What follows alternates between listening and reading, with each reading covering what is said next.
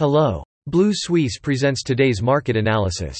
Capital Markets Overview. The three major U.S. stock indexes fell again on Monday, the first trading day of August, as investors adjusted their expectations for economic growth and corporate profits in the face of tightening financial conditions.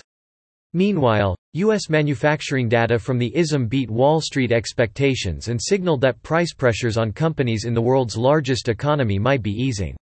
The figures follow last week's disappointing GDP report, which fueled speculation of less aggressive Fed tightening.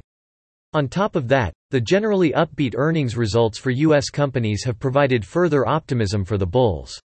Investors are awaiting Friday's non-farm payroll report for July for clues on the labor market. European stocks edged lower on the first trading day of August, dragged down by energy and real estate stocks, with the Stoxx 600 bottoming at around 430 points. The ongoing energy crisis in Europe has fueled persistent fears of a recession that continue to hang over markets. On the data front, final data from S&P Global Manufacturing Purchasing Managers showed that factory activity contracted in July in all major Eurozone economies. In addition to this, retail sales in Germany were also weak due to inflationary pressures.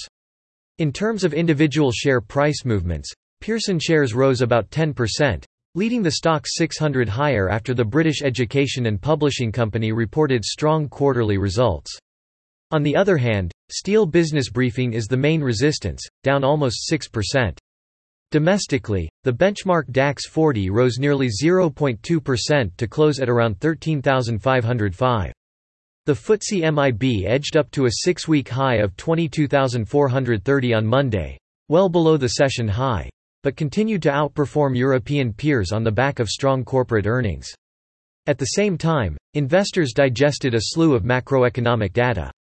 Milan's financial heavyweights led to gains after Italy's Intesa Sanpaolo reported higher than expected earnings.